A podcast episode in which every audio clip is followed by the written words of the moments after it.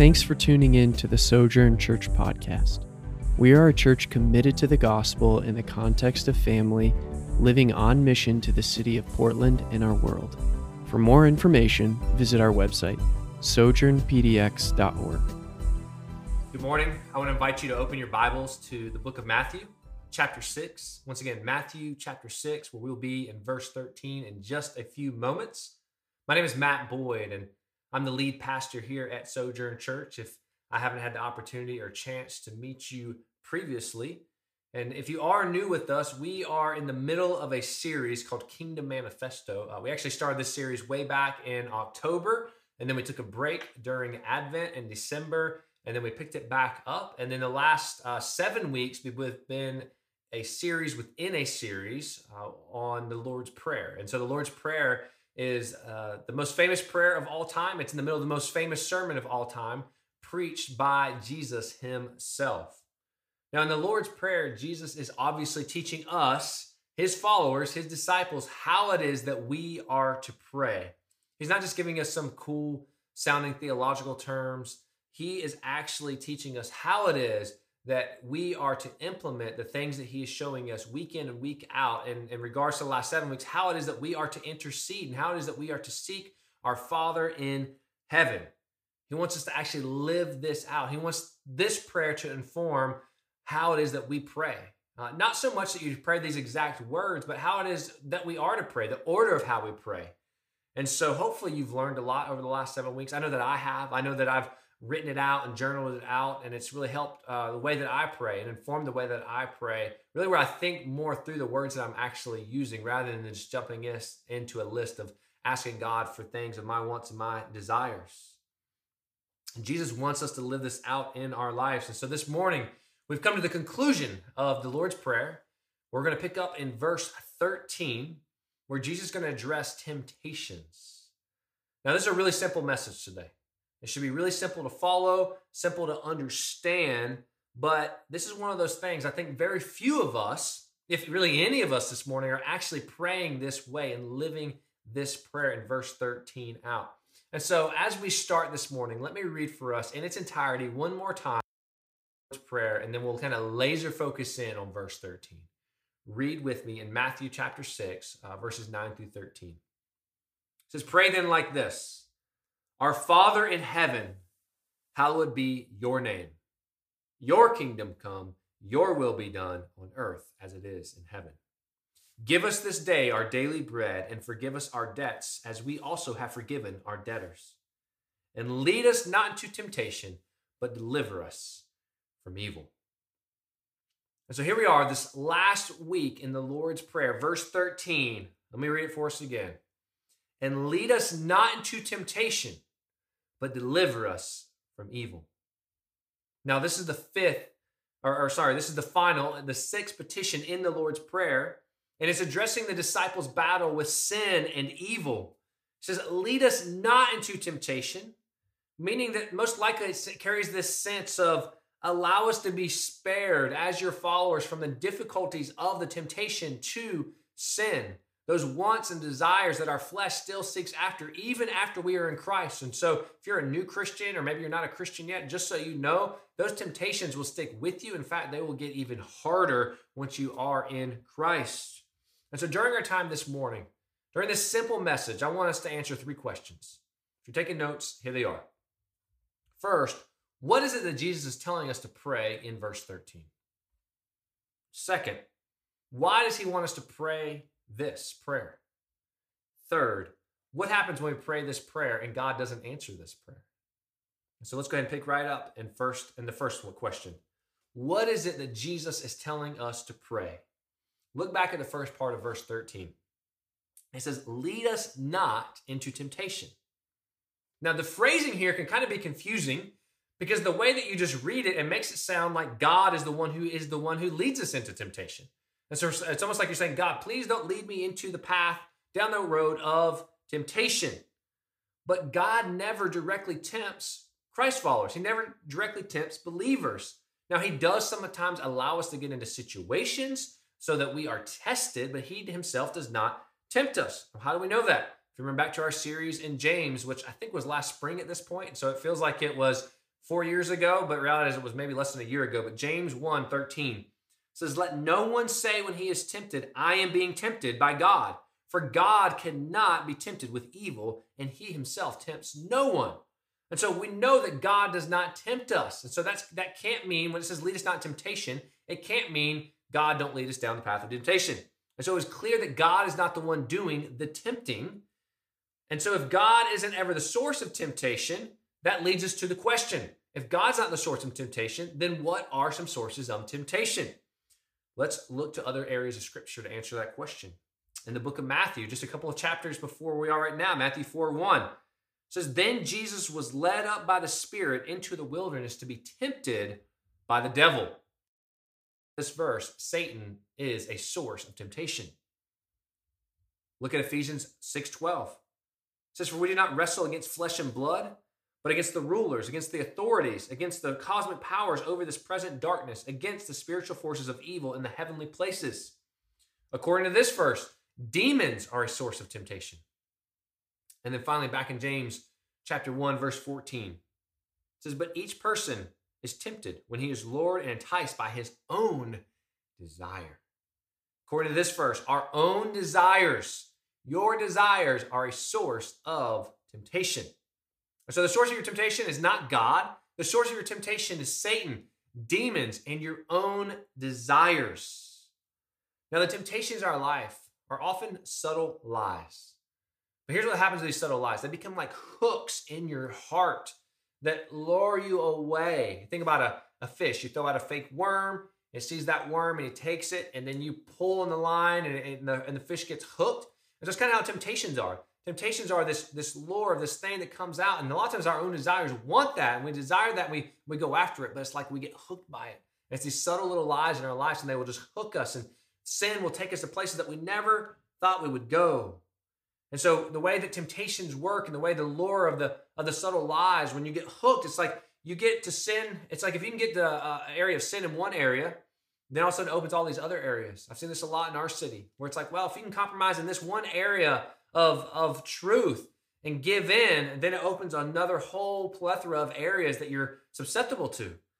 It's, it's like if you can get someone to compromise in one area of God's word, and we're seeing this time and time again with our generation, that if we can just take out some of these words and twist these words and kind of do hermeneutical gymnastics, then it kind of opens up the whole Bible. If we can change the definition of this one area, then why can't we change all of the Bible? And so we see this a lot with millennials that are deconstructing their faith. Now, don't mishear me. Not all deconstruction is bad. Some deconstruction is good. Um, Pastor here, Comer, said this. He said there's a good type of deconstruction, and I agree with him wholeheartedly. He said Jesus used scripture to critique the world's corruption of the church. So that's a good kind of deconstruction. All of us should be using scripture to, to deconstruct the corruption that we find even in the church today in the United States. But there's another type of deconstruction. He says that of Western millennials who use the world to critique scripture's authority over the church. The former is the way of Jesus. So we see that time and time again. If you remember back to our series in James, it's funny how there's a lot of correlation here with this one verse in the Lord's Prayer, he actually tells us that the trials and hardships, which often come through temptations, then they will inevitably come to the life of the believer, that there's something that we should celebrate. That it's something we should count it. It says, Count it all joy when trials come, for they are strengthened by them. And so we are actually strengthened by these trials. So it's not that we should seek the temptations. God doesn't send the temptations, but when they come, know that you can count it all joy that you're facing those temptations because they are strengthening you and causing you to look to your Father in heaven. Now, does this mean that we should be pray, pray to be brought into such situations? God, please tempt me. No, it doesn't mean that, but it says that we should be praying to be delivered from the temptations. And so that believers should pray to be delivered from the temptation and led into paths of righteousness. And so you kind of think you get to this, this crossroads and you can go towards the area of sin and destruction, or you can go towards the area of path of righteousness. And so in that moment, you're praying that God deliver me from the path of destruction and sin and evil and deliver me to this path of righteousness. Perhaps a better way to think about this first part of this prayer is essentially here's what you're praying when you pray this, okay? You're praying, Lord, please allow me to be spared from the difficult circumstances that would tempt me to sin in the first place. And so, how do you do this? You do this by simply asking for God's protection, that God would protect you from getting into this situation. Think of it like this praying a prayer like this, lead me not into temptation, but deliver us from evil. This is like praying a prayer of preventative medicine. Here's what I mean by that. We are still in COVID 19. It's hard to believe that for almost a year I've had to mention COVID 19. It feels like in every single sermon. But many of you are like my wife, Andrea. Andrea is someone who does preventative medicine. What I mean by that, she doesn't want to get COVID, just, just like you don't want to get COVID. So what she's doing is she's taking like 12 different vitamins and taking elderberry syrup and all these things out of these like syringe looking things. And I'm like, what are you doing? She's like, I'm taking my vitamins. I'm like, what, what for? To prevent getting COVID. And so it's preventative medicine, just like this is preventative prayer. And so this is what this prayer is like. It's like a prayer that you pray on the front end of temptation, not after you've been tempted, not in the middle of temptation, not after you've given in and sinned, but a prayer that you pray on the front end before you're ever even tempted in areas that you know that you're going to be tempted, that God would prevent it from happening. And you do that to avoid walking through sin in the first place. Now, many of us do the opposite of Andrea. I fall into this camp when it comes to things like COVID or just the regular flu. I'm not taking preventative uh, vitamins. I'm not doing anything out of the norm to prevent getting COVID. I don't want to get COVID, so don't mishear me. But here's what happens to a person like me. If I were to get sick, if I were to get COVID, which I'm not fearful of, by the way, but if that were to happen in my life, then all of a sudden I'm like, give me all the medicines, give me everything that I need, give me the syringes of liquid and, and keep me hydrated because now I'm trying to get over this sickness. And this is exact opposite of preventative medicine, and it's the same way with temptations and sin. Many of us, instead of praying this on the front end to prevent us from being tempted to sin, we wait till we've already been tempted. We wait till we've given into the temptation. We wait till we've crossed the line, we've sinned, now we feel guilt and shame, and then we pray, God, please help me. Please help me that I found myself in this situation. But the way that this prayer is actually set up is that you're praying this on the front end. And so you know yourself well enough to know what areas you are tempted in. And so what this is instructing you is to pray this on the front end. So pray this now. Don't wait till you've messed up again and again and again. Pray this on the front end. God, deliver me from this temptation. God, I know I can't drive by this place without stopping. God, I know I can't go down this aisle without looking. God, I know I can't do this without stealing, without lying, or whatever it may be. You know you. God knows you. God knows your heart. And so just pray, God, help me, lead me away, deliver me from doing these things, from being tempted in the first place. Now let's look at the second part of verse 13. It says, Deliver us from evil. Now, what does he mean by that? Now, in order to answer this question, we're actually going to look back at the Old Testament. Because in the Old Testament, we see how God delivered Israel from the burdens and slavery that they experienced in Egypt. Exodus 6 6. Say therefore to the people of Israel, I am the Lord, and I will bring you out from under the burdens of the Egyptians, and I will deliver you from slavery to them, and I will redeem you with an outstretched arm and with great acts of judgment.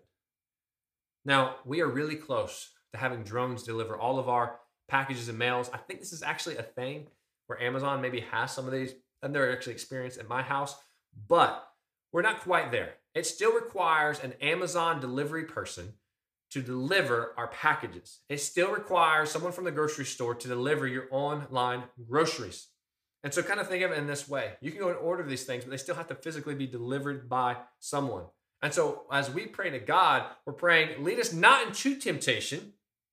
And then you're actually relying and leaning on God to then respond by delivering you, just like a package is delivered to you, that God would actually deliver you from evil. Now, the phrase translated evil in the original language can mean evil or can mean the evil one, namely Satan. And so, the best protection from sin and temptation is to turn to God and to depend on His direction. Remember, later on it says, For yours is the kingdom and the power and the glory forever. Amen. And so we're turning to God, or we're turning away from evil and, and coincide turning towards God to deliver us from evil. Now, the last two petitions in this prayer should probably be understood as the negative and positive aspects, where one is lead us not into temptation, the other being, but deliver us from evil.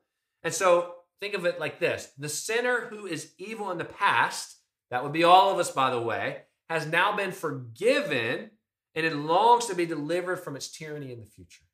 In other words, God, we know what it's like to be wrapped up in evil. We know what it's like to be wrapped up in sin. And so now that we have been forgiven, please deliver us from the bondage that that creates from our past. We no longer want to walk into that in the future because remember, we want to walk in paths of righteousness. And so here's what you are praying when you pray that prayer God, would you protect me and would you prevent me from walking through temptation and sin in the first place? And would you put me in your hands and do the work and altogether deliver me from evil? Now, here's something to really important note. When you pray this prayer, regardless in in temptation and sinning, and regardless if you avoid the temptation and sinning, when you pray this prayer, you are praying, if you're in Christ, if you are a Christian, you are praying a prayer from a place of forgiveness. That's good news. You're not praying this prayer to be forgiven in order to be made right with God, but you're already praying from a place of forgiveness. And so that answers the first question, which leads us now to our second question, a critical, very critical question. Why does he want us to pray this prayer? Why does Jesus want us to pray this prayer? Jesus is basically assuming if you're he's instructing you that you are a disciple of his, that you are a follower of his, and that you're desiring to follow this Jesus creator, this Jesus ethic in your life, then you will want to, not naturally, but supernaturally, avoid temptation and sin. So if you're a Christian, your desire should be to want to avoid temptation and sin. Now, the lack of sin in your life is not the primary evidence that you're not a Christian because we all still sin. All right, let me say that again in case you missed it. The lack of sin in your life is not the primary evidence that you are a Christian. Okay, some of you do a really good job making it look like you don't sin when you actually sin because we all still sin. Okay, that's the reality. So then, what is the primary evidence of being a Christian? The primary evidence of being a Christian is not that you never sin because you will and you do. The primary evidence of being a Christian is that you don't ever desire to sin and that you're grieved by your sin when you sin. So the primary evidence is you don't desire to sin. Now, some of you discover that the hard way. But you and I do not have the power to overcome sin and temptation ourselves. It's a really hard lesson for us to learn when we come in Christ. I think sometimes we think, man, now I'm following Jesus and I'm never going to sin again. And then when you do, when you fall flat on your face, you realize, wow, that hurt. That was really hard. But the reality is, you don't have the power to overcome sin and temptation on your own.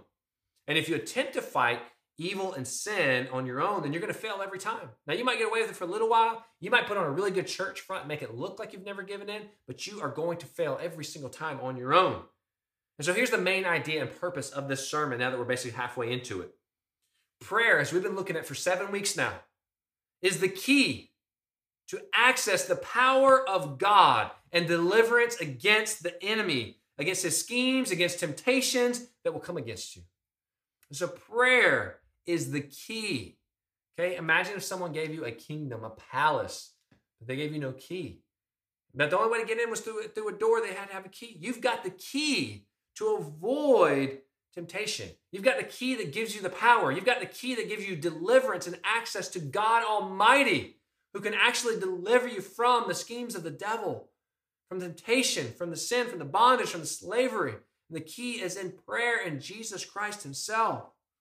Now, this is a story you're likely familiar with in the Gospel of Mark, where the disciples are trying to cast out a demon, and they just can't cast it out and they're kind of at their wits' end. They're going, I, I just can't do it. I don't know what to do. And then, and then what happens? Jesus enters the picture, okay? Those frustrating days in church planning, I'm like, Jesus, enter the picture because just like cast out the demon, I can't do it on my own. And so we're praying, Jesus, enter the picture. So Jesus enters this picture. This is in Mark chapter 9, verses 28 and 29. It says, And when he had entered the house, remember the disciples are frustrated because they can't cast out this demon. His disciples asked him privately. I can imagine him like kind of come over. Jesus, like, hey, Jesus, come over here. We don't want to hear the other people. We don't want them to hear us talking. Like, Jesus, why can't we cast out this demon? We've been doing everything that you taught us to do. You know, we've been doing these things. We just can't cast it out. And here's what Jesus said. Jesus responds to them. He says, This kind, talking about the demon, cannot be driven out by anything but prayer. This kind of demon cannot be driven by anything but prayer. And so it's likely that many of you tuning in this morning may feel as if you're experiencing defeat and failure against temptation and sin and time and time again. And you're wondering, why? Why, God? Why do I keep giving in to temptations? Why do I keep sinning? because you are fighting sin the wrong way. Picture this morning. It kind of hits us upside the head. Not that Jesus would do that, but it's like, hello, Matt, you're fighting it the wrong way. That's why you gave in. Hello, whoever it is, I don't want to call those names, but that's why you're you feel like you're losing this battle because you're trying to fight it on your own and it never works. You've got to fight it with prayer. And that's what Jesus is teaching us here. You might be fighting it with rigorous discipline, thinking, man, I'm just going to will myself and beat my chest and pull up my bootstraps and fight against temptation and sin. You might be trying to fight it with rigorous accountability and think, man, I'm going to meet with someone every day at these times when I know I'm tempted, or I'm going to have someone speed dial. Or you might be fighting it with some kind of software on your computer, or you might be fighting temptations with rigorous willpower. Now, before you mishear me, none of those things are bad. It's not bad to have an accountability partner. In fact, it's a good thing. It's not bad to be disciplined. That's a good thing. It's not bad to have willpower and try to fight against things. That can be a good thing. But all those involve you. All those involve your power. All those involve you and you alone. And if that is how you're fighting sin, if that is how you're fighting against temptation, eventually you will fail and you will fail often because it's leaving out this key access to the power of God by praying. 1 John 4 4 says, Little children, you are, you are from God and have overcome them. For he who is in you is greater than he who is in the world. But here's good news for those us, ah, sorry, for those of us who are Christians, sons and daughters of God, we have the Holy Spirit within us, one who is greater than he who is in the world. And the Holy Spirit, if we seek and pray, will deliver us from temptations. My friend and fellow pastor, Matt Carter, says it this way about this verse. He says, praying, lead me not to temptation, but deliver me from evil. It gives us access to the power of God. That is good news, church. We have power to the access of God by praying this prayer. And then, second, he says, praying, lead me not to temptation, but deliver me from evil. It moves the heart of God. Now, if you remember all the way back to the very first week when we looked at the Lord's Prayer, Jesus instructs us at the very beginning to pray to our Father who is in heaven. Now, if that is true, if God is my Father, and He is, there is nothing that moves a parent more quickly into action when one of their children are in trouble and their child appeals to them. So, those of you who are parents, think about when your child gets in trouble. When some kind of not not like you're disciplining them, but you hear them scream for you, and or maybe you hear a fall and then they yell your name or they're crying. Right? There's nothing that moves you into action more quickly. One of my kids fell down the steps the other day, just a couple of steps. Thankfully, they're okay. And it's just immediately I just jumped into action. It was like, okay, in that moment, I don't care if I've got my computer, my phone, or what it is. Like, where are they? What's wrong with them? And so that's the natural response of a loving parent, a loving father, father or mother. You guys know my wife, Andrea. She's one of the kindest human beings that you could ever meet. She's sweet and lovely, and I don't see how anyone couldn't couldn't love her. Biased, but she's she's very kind. But if you mess with one of her boys, that includes me, but if you mess with one of her three boys, all of a sudden you're to see a totally different side of Andrea come out. All of a sudden you're to see Mama Bear Andrea come out in that moment, and her sole focus is to protect and defend her children from whatever it is that's threatening them, whatever it is that's attacking them. And as their father, I am the same way. If one of my my children are experiencing fear, I take them in, I pick them up, I love them, and I care for them. Now, my family had the opportunity to go to Disney world uh, last week. Most of you know that. And don't worry, it was social distance and they check your temperature. And Disney's probably more careful than anywhere else in our country, aside from maybe the city of Portland. But what we quickly learned is that my boys are scared of roller coasters. Okay, we didn't know this prior to going. We just hopped on the ride and, and they're all screaming and we didn't realize it. And so they didn't really want to go on roller coasters. But at the end of the day, we really want to do one more family memory. Okay, and there's this ride called the Tower of Terror. Some of you probably been on it. It's um it's supposed to look like an old hotel, and you go up in this elevator shaft, and it drops you 130 feet. Okay, so 13 stories that you drop. But kids as young as my my youngest, who's five, can actually go on this ride, and you're seeing all these different families go on it. And so we decided, let's go do this. And we, we said, you know, we convinced them. We went through the line, took about an hour. We get on the ride. And I told my five year old, because he rode with me in the ride on the way up, I said, look, if you're afraid, I will hold you I will squeeze you tight the whole time. So you know that you're in your father's arms who loves you. I won't let anything bad happen to you. And I also told him he was scared he could sleep with us that night. Please don't judge me in the first place for taking them on this ride. But in the end, he was terrified, as it's called the Tower of Terror. So I guess it works. Please don't send me nasty emails about taking him on that. But I held him. We actually have a picture where I'm holding him like this as we're dropping those 130 feet and he's screaming, I'm scared. So I, I gave him the, the warmth and comfort of his father's love and protection. And he ended up sleeping with us in our bed that night because I like to be a father of my word. But it's in the same way that God's going to love us and take care of us and protect us.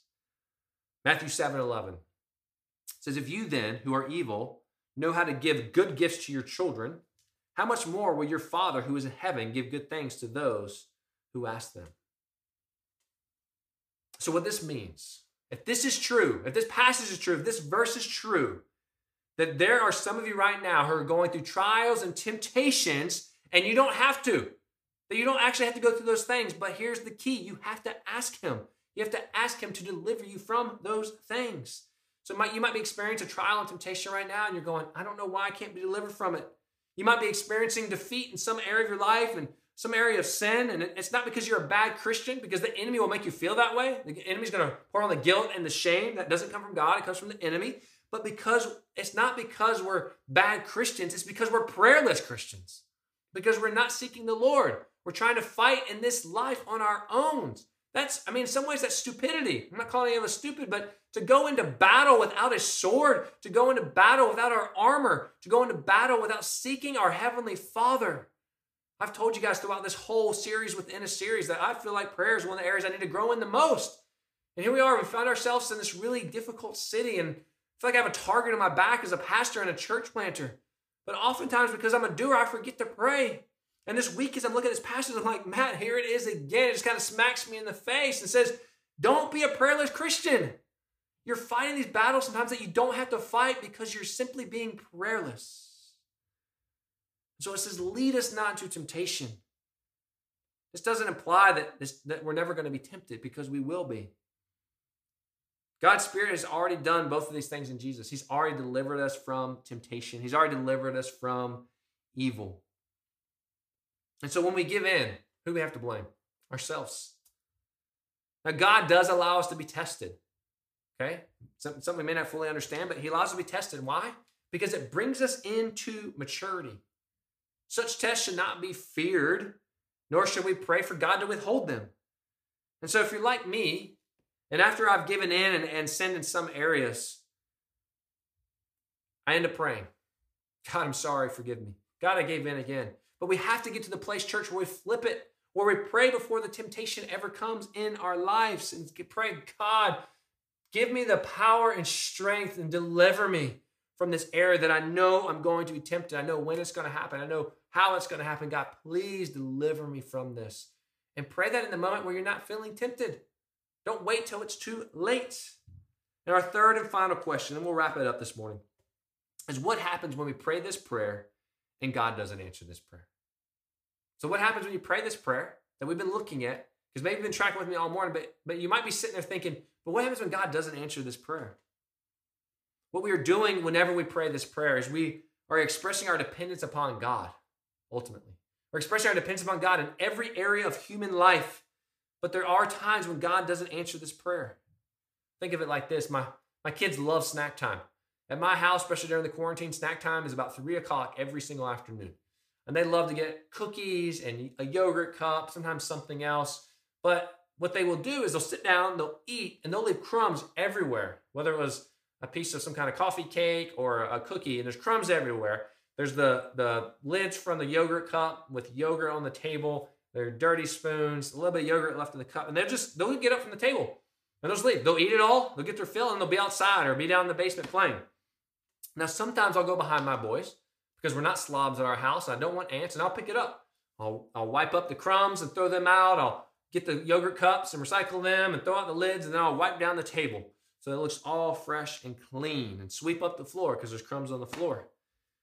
But other times I like I'll let it sit there. And I'll call my boys back, you know, call them from the basement or call them from outside and say, hey guys, come here. And I'll allow them to see their mess that's before them before removing it, each piece one at a time. Sometimes I want them to come and look before they touch anything. I want them to see us because I want them to feel the disgust that it could cause. that yeah, it might just be a dirty snack, but if what if we just left it like that, day in and day out? Just imagine how our our house would look. I know some of you when you were single, it probably looked like that when you were in college. I had a roommate one time and he didn't wash his seats for six months. Okay? If you're tuning in this morning, Andrew, I love you. For six months, he didn't wash his sheets one time. Um, I'm sure now that he's married that he probably washes sheets a lot more often than that. But I tell you that silly example because this is exactly how God works with us. Sometimes God can come in with our temptation, our sins, and He can He can remove it in one swoop. I know people who are that way. My father, prior to being a Christian, he struggled with alcoholism. And when he became a Christian overnight, he lost his desire and appetite to ever have alcohol again. That doesn't mean that alcohol in and of itself is a sin, but for my father, it would be to cross into that line. And so for him just to smell it kind of makes him want to vomit. So it was just one swoop, just God kind of came in and removed that from his life. But other times, God's a little bit slower. He, he allows there to be a process with a temptation and a it causes this, this hatred and disgust to come into our lives that wouldn't be there otherwise. And so some of you experience that, and some of you experience how my father did. So God works both ways. Sometimes it's in one swoop and it's overnight. And we pray that, and we've seen that happen. And other times it's a slow thing that you just say, "Man, I carried that from my old life, and even though I'm, I'm new in Christ and I'm new uh, born again, I still struggle with that thing from my past." But every time that you'll remember that thing, that God removes it slowly from you, is remember the fight. Remember the guilt and shame how you felt last time. Allow that to sink in and that process eventually will keep you from ever walking through it again. And so, listen up, church. We're almost done. If you are a child of God and you are praying for God to deliver you from sin and He isn't doing it, that isn't a sign that God has given up on you. He can't do that. He can never give up on you if you're His child. So, let me say that again.